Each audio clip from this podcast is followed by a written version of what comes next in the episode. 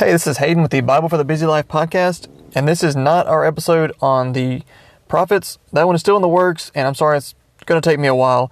So, in the meantime, I want to get a couple just little one episode topics uh, out there that may be helpful. Uh, on a previous episode, I mentioned that the Babylonian captivity lasted 70 years. So, that's more than just a historical statement, that's actually a very specific number that was prophesied in advance to the southern people. So today I want to talk about two questions regarding that. Why was it 70 years and which 70 years are we referring to? And so to begin answering that question, we need to go back to the Torah. In God's law, He prescribed the calendar that the Hebrews were supposed to follow. And the calendar has a lot of things that we'd be familiar with, you know, days, weeks, months, years. Uh, but there's a few parts that we don't have in our Gregorian calendar. So just like they have a week of days, like we have seven days making a week, they also have a week of years. And so every seven years is a rotation. And just like the seventh day is a Sabbath day of rest, the seventh year is a Sabbath year of rest. And so every seventh year, they were not supposed to plant or harvest any crops. You were supposed to just live off the abundance that God would have provided in previous years. And then after seven weeks or 49 years, the 50th year was also a Sabbath, a very special Sabbath called the Year of Jubilee. And so for every 50 years, there are eight Sabbaths. And the reason for this is that in God's covenant, He not only uh, allowed for rest for the people, He actually called for the land itself to have a rest along with them. Evidently, at some point, the Israelites stopped obeying this rule and stopped allowing the land to rest. And God took that very seriously. And so He allows enough time to pass that they overlook 70 Sabbath years. And then he makes them answer for it. The prophet Jeremiah tells them, quote, This whole land shall become a ruin and a waste, and these nations shall, shall serve the king of Babylon 70 years. End quote.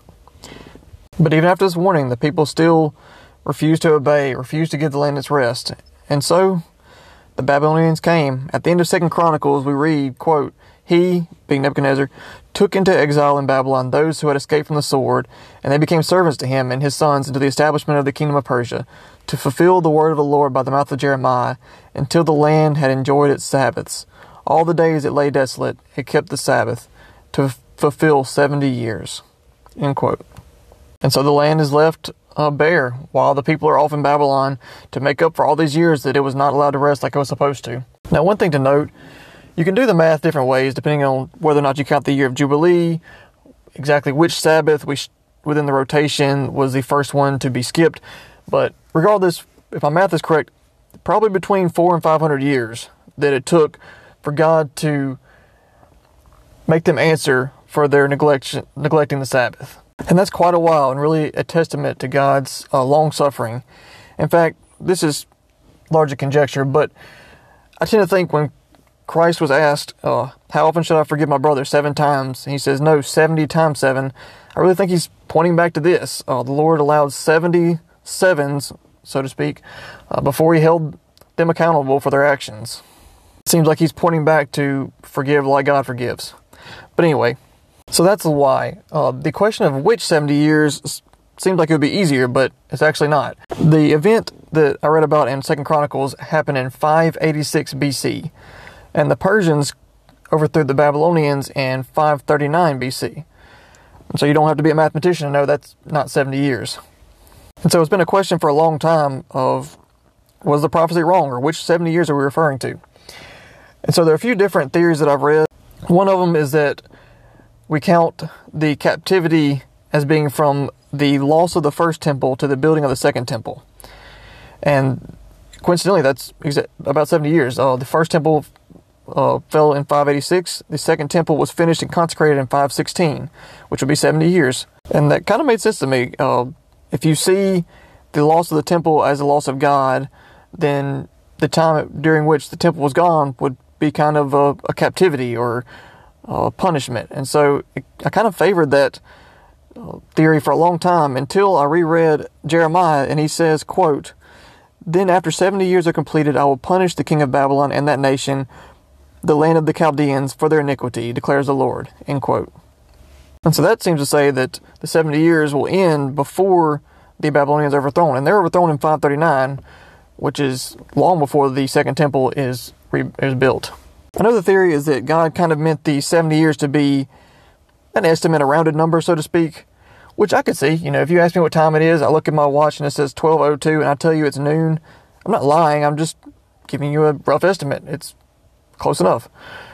Sometimes specific is needed, sometimes it's not.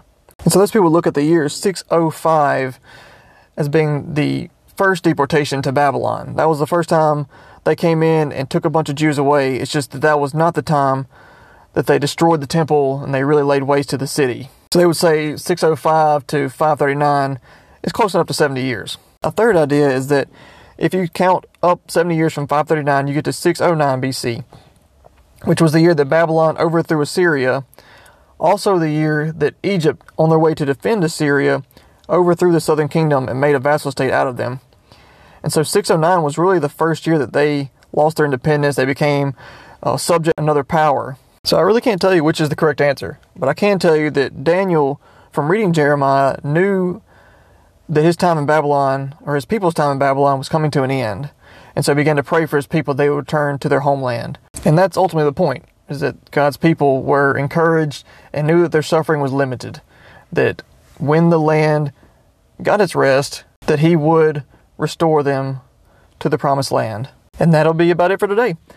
Uh, I know that's kind of an odd topic, something you're probably not going to hear in any pulpit anytime soon, but my mind works differently, and I look at topics that most people don't ever pay any attention to, and I think that may be useful. Um, I hope that that can be my contribution to the body of Christ, things that may be a little unusual. So, hope it was helpful. Hope you enjoyed this. Thank you for listening.